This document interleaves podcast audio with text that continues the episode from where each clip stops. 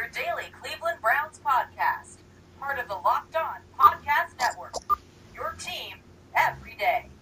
Good evening, everybody. Locked On Browns. There's been a couple of mathematical errors, so guys, we are official Locked On Browns, episode 206. Guys, about the audio, it will be resolved. There is a little gift package coming on the way that will help improve this.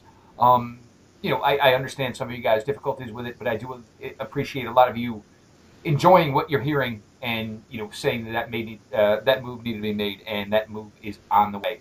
We were supposed to have Thomas Brown's Daily Mock Draft with us. Steve's a little under the weather. Pete Smith, always the kind enough guy to jump in. Fashionably late, too much time in the green room, which I'm surprised because the green room's a shithole. I keep it that way purposely. But Pete's kindly found his way to us. Pete, I'm going to let you start with this because Baker was your guy. So they're not going to have it for you. Yeah, look, he looked like he was playing at Oklahoma. And I don't, this if Baker Mayfield was great, all the complaints against him were basically contrived because most complaints were, one, he's short. Short guys have been successful. And then you get into character, is he too cocky? Nothing that had anything to do with can he make the throws, can he be a great quarterback? And he certainly wasn't perfect, but compared to what the Browns have seen for basically since 1999, that's easily the best debut for a quarterback they've drafted against, some reasonable facsimile of competition. Now, having said that, none of that means that, as great and as effective as he was, that he needs to be rushed into the starting lineup. Tyrod Taylor was very good himself, and that's what he's there for. So, my thought is, I love the fact that Baker's playing well. It certainly beats the alternative, but, enjoy him now and then, get ready for Tyrod. Yeah, a couple of things. And this is what obviously what I liked is, a lot of it was, down the field. I did a Jet show last night, was talking with those guys, and it wasn't to discredit what Sam Darnold did on, his debut Friday night. But a lot of it was, easier, shorter throws, which is perfectly fine. And maybe it's some of the difference between drafting a 21-year-old redshirt sophomore and a 23-year-old fifth-year senior like Baker Mayfield. So that is what you like. The other thing is, if we're going to continue this daily routine of, we think Joel Bitonio is the left tackle, but maybe we'll put him back at guard and see if Greg Robinson can play left tackle. We're in no hurry to rush Baker Mayfield if we're still discussing who's going to play left tackle. That is crucial. It is vital. It would be foolish to do. So, that I can understand where holding Baker back. And like I said today, guys, Baker Mayfield's going to be a marathon. Let's not make it a sprint. This is what they did to DeShone Kizer. They made it a sprint. And now he's fighting to, hoping, unless something happens to Aaron Rodgers, he's going to go wear a baseball hat for the next 2 to 3 years. So, that's where we're at on that. Pete, I do want to get to you with this. Now, this was kind of the hot topic of, yesterday in the Antonio Callaway talk. I've been around football, Pete. Jeez, I'm 44 years old now. I've been around football since before I was 10. I have never, ever been given more playing time as a form of discipline. I mean, everybody knows why Antonio Callaway needed to play. The guy's been out of football games for 23 months. Why? And I don't want to bring back Hewlett so quickly, but people may force me to do that.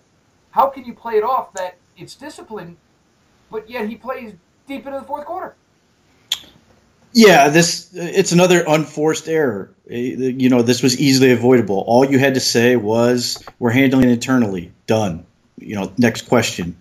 And whether that's actually being done somehow, somewhere, whether that's, catching extra balls from the jugs machine or doing whatever type of running or anything else, even community service, you don't have to answer any more questions about it. The fact that you opened it up now has made another day where, Hugh Jackson is on national radio, TV, everywhere else because he's getting laughed at because it's a joke. First, it falls flat on its face because he's a guy, you mentioned it, hasn't played in a couple of years. We need every rep he can possibly get. He's going to go garbage backup right guard, played all into the fourth quarter, and they weren't being punished. So, you know, how does that wash that Antonio Callaway is allegedly getting punished and you have both guards playing almost the entire game? The only player really punishes, the players, I should say, really punishes are guys like C.J. Board, Damari Scott, you know, the guys who need all these reps because every rep they get on tape is in case, you know, if they get cut, these are auditions for potentially another team in the league. You know, unless you're really trying to convince me that you're going to turn around and cut Callaway after this, then all you've done is given him an opportunity on national television to catch a touchdown, make a couple circus catches, and you're telling me, well, he had to run a bunch of routes, so that's punishment. Which, by the way, if that is indeed how you feel, and you're saying you're putting an exhausted kid out there to just run routes until he basically falls down dead, it's a great way to get a guy hurt because it's a dangerous game. And people are going full speed and everything else. And what happened? Antonio Callaway came out with a rib injury. And my understanding is he had to miss practice time over this. So every part of this is just another stupid, unforced error by a head coach that just looks continuously clueless and shows a environment with no accountability whatsoever. I mean, what happens if Callaway fails a drug test? Does he have to play the entire rest of the preseason? Like, there's just none of this makes sense. And I've heard this lame argument that, well, players don't want to play in preseason. The dude has not played football in how many years, and he's, you know, a fourth-round rookie. I expect, you know, he's a guy you have to basically drag off the field or should be a guy who wants to be dragged off the field because he never knows, you know, when's his last play going to be. But, you know, he has nothing proven. It's not a guy like Joe Thomas. It's not a guy like Chris Kirksey. It's not a guy, you know, who has a ton proven in the NFL, and he's just trying to get up to speed for the NFL. It's a guy who has to prove something in the NFL. So that's – none of this makes any sense. And, again, it's just one more embarrassing action by a guy who cannot afford this stuff. And the other thing is you know, Antonio Callaway played with absolute garbage at the quarterback position at the University of Florida. So, you know, now you hear with, you know, and whatever your feelings are with Tyrod, the guy has started, you know, almost 50 NFL games. So whatever your feelings are, he's a proven, you know, NFL commodity, whatever your feelings are. Baker Mayfield was the number one quarterback drafted and was the number one overall pick in this draft. Antonio Callaway played with guys who were in and out of Florida within a year, you know, within a year and a half. Obviously, Will now has kind of gotten his act back together. But yes, just say the fact that, look, we believe him. We're going to overlook this. We need to fast track this kid because Josh Gordon's not here. We traded Corey Coleman, and we have a lot of faith that if this kid gets the playing time that we're going to give to him, we think he's going to do good things. That's all they needed to say. Don't sugarcoat it and say it's a discipline issue. It's, you know, because, you know, me as a parent, you know, my kid screwed around all day. So, you know what? Instead of 2 scoops of ice cream, you're going to get 4 before bed. So it makes total sense. Guys, Locked On NFL has become Locked On NFL of experts. Matt Williamson, who hosts Locked On NFL. Every Monday, he's going to bring on local experts from the biggest games. Mike Renner, if you guys, anybody watches The Bachelor with their ladies, you know who Mike Renner is. He's going to be on every Wednesday. Every Thursday, Mike Sando from ESPN is going to join the show. So please check out the work Matt's doing. He's put together a great lineup here for this fall. I'll start revealing my plans for the fall here in the coming weeks. Got some good stuff lined up. Also, guys, look, late August, like I say, Locked On Major League Baseball. Find your team, whoever you're following. Go ahead, check it out. You know, obviously, everybody always loves a pennant race, and ain't nothing like, you know, cruising into September and, you know, baseball. I do want to hit on a couple of things defensively. Who kind of stood out with you from the Giant game? We didn't get to the defensive part of this yet. A couple of guys that, you know, for you that definitely raised an eye or two? I mean, Miles Garrett. He looks like he might be okay at football. I think there might be something there. The Miles Garrett effect is a full go here, where teams are running the hell away from him. And then obviously he was offsides, but he almost killed the quarterback on the one play. You know, it's going to be interesting. I mean, obviously you're just excited to see what's going to happen when teams have to game plan for him for an entire 60 minutes.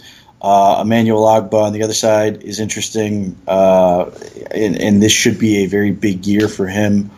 Larry Ogunjobi looked great. I always the first team now. Finally. Yeah, I always thought coming out he was a great fit for a three, and it seems like desperation is forcing that play now. As opposed to nose, which is good. The reasons for it are not great, but he looked good there. And then Michael Kendricks looked great in his sort of role as a blitzer, junkyard dog, attack forward type guy, which he's a great fit for. But I hope no one takes that as, well, then they should make a trade and get rid of somebody.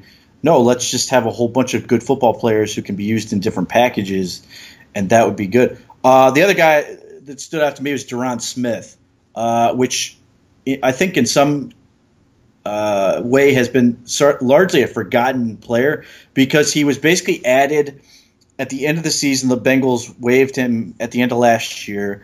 The Browns quietly picked him up as a free safety, and then because of what they did with acquiring Demarius Randall, with moving Jabril Peppers and all this, they're doing all of these things in the defensive secondary that he's just sort of been, not really talked about.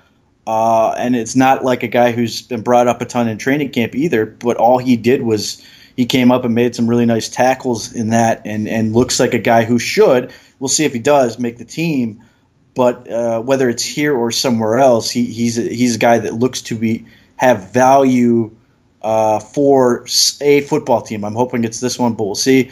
Marcel Frazier, the depth edge rusher out of Missouri, showed some flashes. Unfortunately, I don't know if it was in the game or the practice the next day, but he suffered a concussion, so he'll be out. That's unfortunate just from the standpoint is I thought he had a nice little bit of momentum at a spot where the Browns looked desperate, that depth edge type role. So those are a couple of guys who look good. Yeah, I do bring up Kendricks, and look, the one thing I do wonder about is, knowing John Dorsey, who usually paid pass rushing linebackers, I do have some concerns about Jamie Collins, who we've never seen be the New England version of Jamie Collins. So I do have my doubts about that. Look, Dorsey flipped Corey Coleman. I'm not sure he wouldn't flip Jamie Collins, so that's one I think about there. I thought Kendricks looked really good. We need to see the cornerbacks, the corners. It's something we're looking for and we want to see. But the problem is, after Eli Manning left that game, Davis Webb was absolutely atrocious. So, hopefully, and it really, it seems odd to say, hopefully Buffalo can give us a better run. Quarterback-wise, it's to maybe get a little better idea of, everything after Denzel Ward, who obviously he's a little banged up now too. Not sure if we're going to see him. So that may give the advantage to see other guys and maybe get, some guys tested, and we can see what, how the cornerback position is going to shake themselves out. I do want to bring up, I thought Michael Kendricks might be elevated. He was not elevated on the depth chart. Like I said, Larry Ogunjobi was. Damian Ratley pushed to the third team. Everything else pretty much status quo. Desmond Harrison obviously in there now. Genard Avery at second team. I'm praying to God we get to see him this week.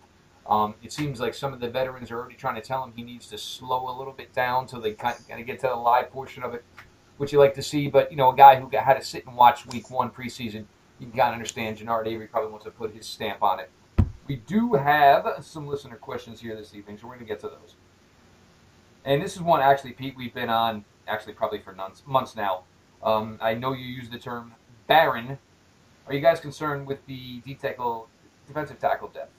Do you think there's anyone out there that could be brought in to help? We've definitely addressed this, but look, step one today was the correct move. Larry Ogunjobi is probably the best defensive tackle you have, unless you're shifting Emmanuel Ogbah inside. So that was step one. No, Pete? Yeah, the short answer is I'm terrified of the defensive tackle position, and I've been that way since April. I thought this was a major problem, and there's a couple things here. First, I agree. Larry Ogunjobi needs to be on the field. I think JB Meter will be fine. I don't know why the Browns are quite as high as they are on him, but he looks like he should be okay. Didn't he block the field goal when they won the one game?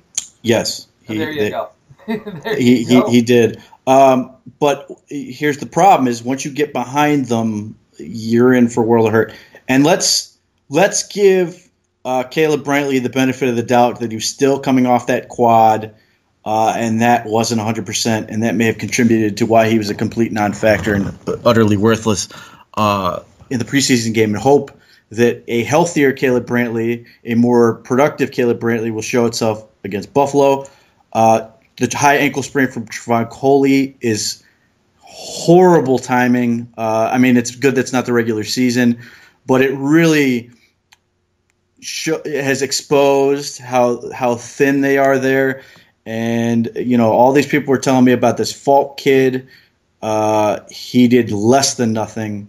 So there's a couple options. First, as base as Greg Williams seems capable of doing, which is still throwing a whole bunch of shit out there that looks just idiotic and extremely fancy for the sake of it rather than being smart defense, which I think played a role in the corners, but there were still way too many open windows. The fact that, you know, Miles Garrett can conceivably kick into a three. Emmanuel Ogbah can kick inside. I'm hoping Carl Nassib gets some looks inside. He did in camp when I was up there.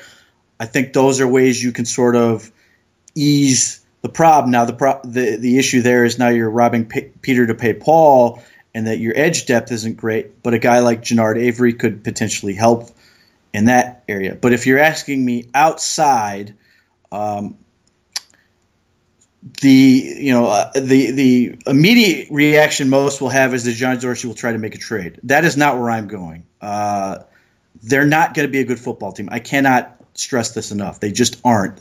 Trading to, you know, chase wins is a bad idea. Now, if there's a great offer, I understand. If you want to throw the huge haul you got from Corey Coleman at something, I understand.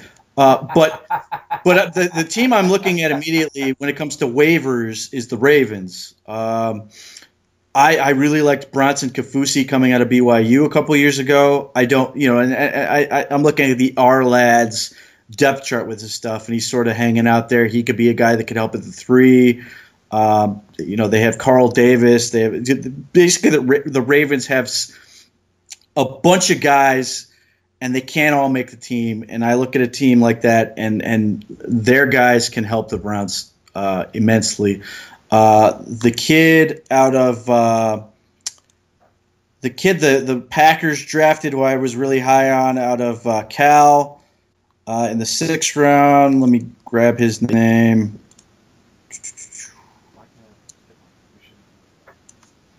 James Looney is a guy who could be, you know, a guy who gets cut. And it's, again, these teams have loaded up and loaded up and loaded up. That, you know, he's a guy I really like for the Browns to target. He could help potentially help them. But the bottom line is, you know, unless the Browns come out, you know, in the next couple weeks and the defensive tackle looks substantially better in those depth spots, you're going to have to go get guys. And, you know, basically to me, if you are not named Larry Ogunjobi or Jamie Meter at this point, you should be worried and do, you know, step your game up here, because none of those guys should feel safe at this point. Yeah, and, you know, everybody's little pipe dream of Aaron Donald, that one's over now, as Aaron Donald's going to sign his extension this week and get a boatload of money, which he deserves every damn dollar of. Congrats to you, Larry Donald. You deserve it. Guys, you're listening to the Locked On Podcast Network. You listen to Locked On Browns, your team every day, the #1 local sports daily podcast network. Guys, I appreciate it to all my new listeners out there. Guys, if you want to screenshot your subscription, send it to me. We'll give you a little love. Make sure everybody get you some followers on Twitter if you need it. Give you some more guys to talk football with. We're playing the Bills this week, obviously Friday night, so go ahead, check out Locked On Bills and the guys over there. You know, I kind of give them a little, you know, a little Spanish, you know, elbow the Spanish archer and give them a little fun with that. But look, everybody's working their butts off trying to cover the team the best they can. Now, a couple more questions here, and actually the guys brought some good stuff here today. Now, this is one. Look, Greg Robinson getting reps at left tackle. Look, once you tell Joel Bitonio you're playing left tackle, I don't want to see Joel Bitonio take another snap at guard until 2019, when you maybe addressed the position and you told him it's okay, you're going to go back inside and you're going to throw him an extra mill a year or do what you got to do to thank him for doing it. But why? I mean, Greg Robinson's a swing guy. Maybe it's just, I mean, the Detroit Lions guys are laughing. Los Angeles Rams people are laughing. The guy was drafted second overall, and he is on his third NFL team in year 5. That's all you need to know. Right. There's a couple things. First, Joel Bitonio looked really damn good at left tackle. And I'm not sure why people were that surprised by it. He was really good at it in college. And I know our buddy James Coburn said the athletic profile was a 100% match for him to play left tackle in the NFL. Right, and even if you were sitting there going, well, he played in Nevada, there's a great game you can look up. I'm sure you can still find the clips of it. Him, Boise State against Nevada, and he's blocking. It's a great matchup between him and DeMarcus Lawrence, who's obviously doing real well for himself in Dallas when he stays out of trouble. He's still a jerk. He screwed me like blocked on Twitter. So he can clearly do it. Now, my beef with the move is always the lack of planning and the fact you basically said, okay, throw him in there. That is stupid and reckless, and I still believe that. But Joel is a good football player, and I agree with you that you've made this move. Don't mess with it. If you're saying he's a left tackle, he's a left tackle. Move on. I agree, and I also agree, and we've talked about this before, Greg Robinson is not going to play tackle for this. He's not. But he's a big, strong kid, man, and he can do some stuff at guard. Now, he's got some issues that he has to work out, and Jeff Risden discussed this on Surviving the Season and some things that he does wrong with how he wants to pass block, and he's always trying to step forward. And he had some great insight this. But you know, I look at him and I'm saying, if nothing else, he can run block, and you know, he fits that mold of that big physical right guard.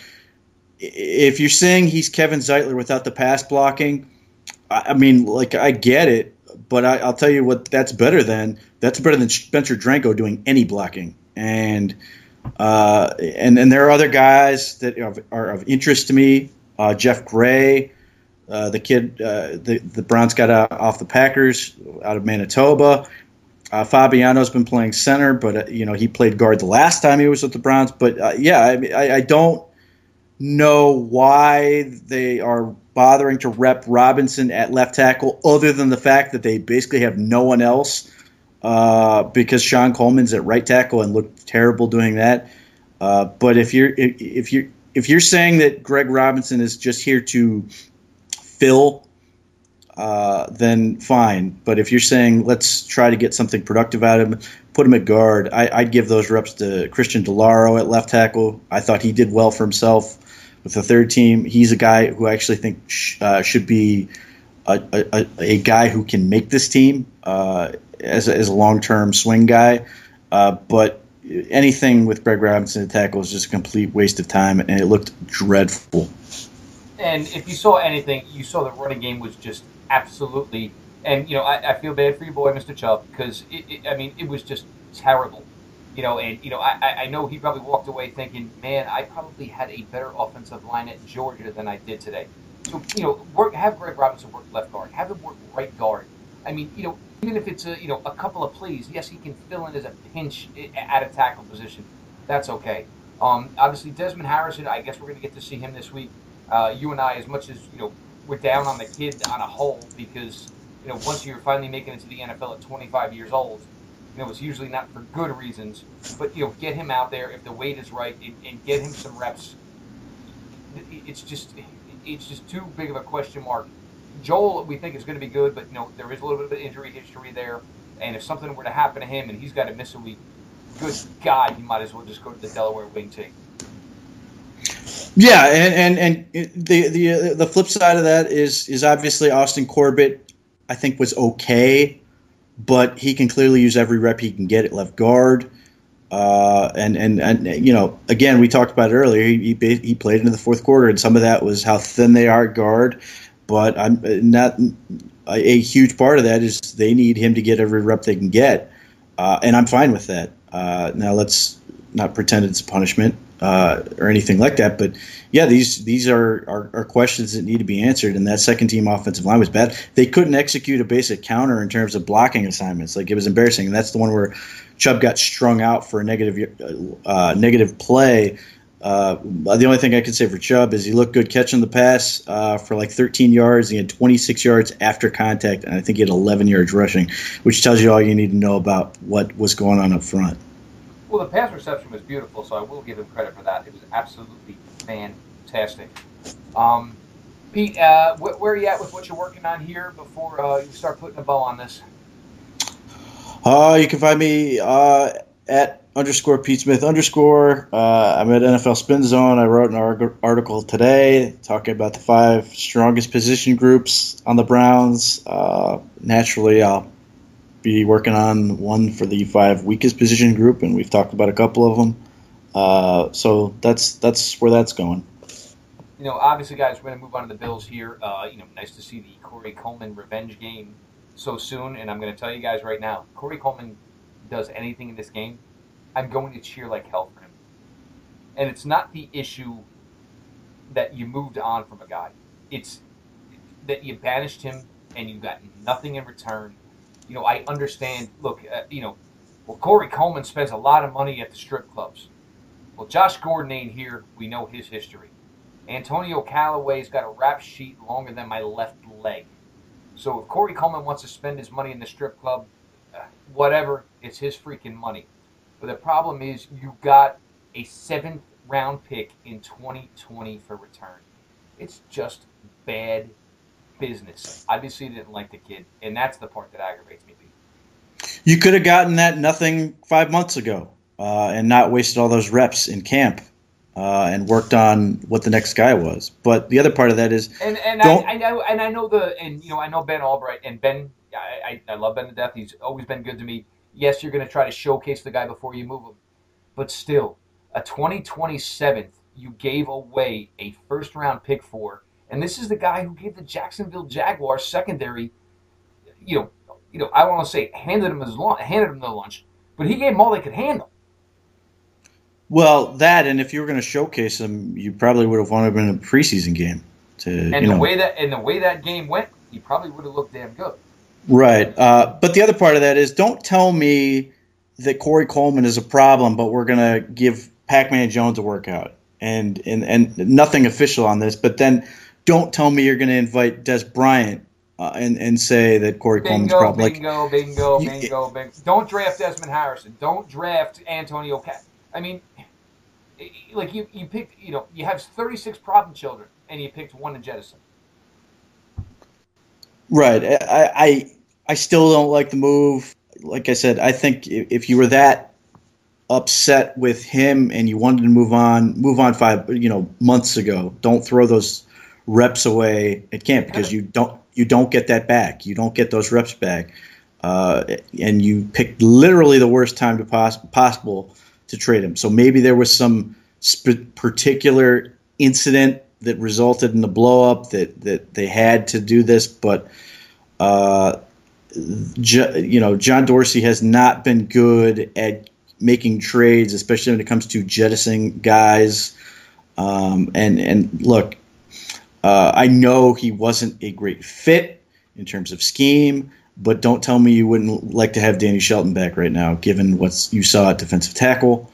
And you got, you moved up basically around in the draft with that. So, you make your point all you want about what you're trying to do and sending messages, but the return on these trades is awful. And as good as Dorsey has been at certain things in the draft and all these other, and getting a nice return for DeShone Kizer, these do not reflect well on him. And, if I'm another team and I see guys on the Browns that I'm looking for, I certainly wouldn't offer anything, because chances are You're going to get him for, get whatever player you want who is part of the old regime for basically nothing if they're willing to do that. Yes, well, Antonio Callaway was disciplined for driving around at 3 a.m.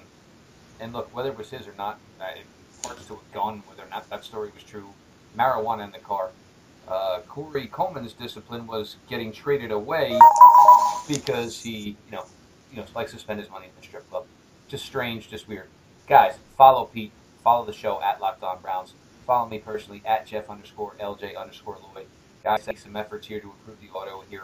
But I do appreciate the fact that so many people said they enjoy the show, they enjoy the content. That means a lot, guys. So we're going to pour in a little bit here to, get things better for you. You guys mean a lot to me. We're doing everything. Anything you guys want to hear, any guests, you guys know I got no shame in my game. I'll stick my nose in somewhere until I get blocked or whatever or get a no. So I don't worry about that. Guys, we're 4 days away. We don't get another preseason game. Hugh's hopefully looking to go for 6 in a row in the preseason because God knows that's what it's all about. Until we talk to you tomorrow night, let's go Browns.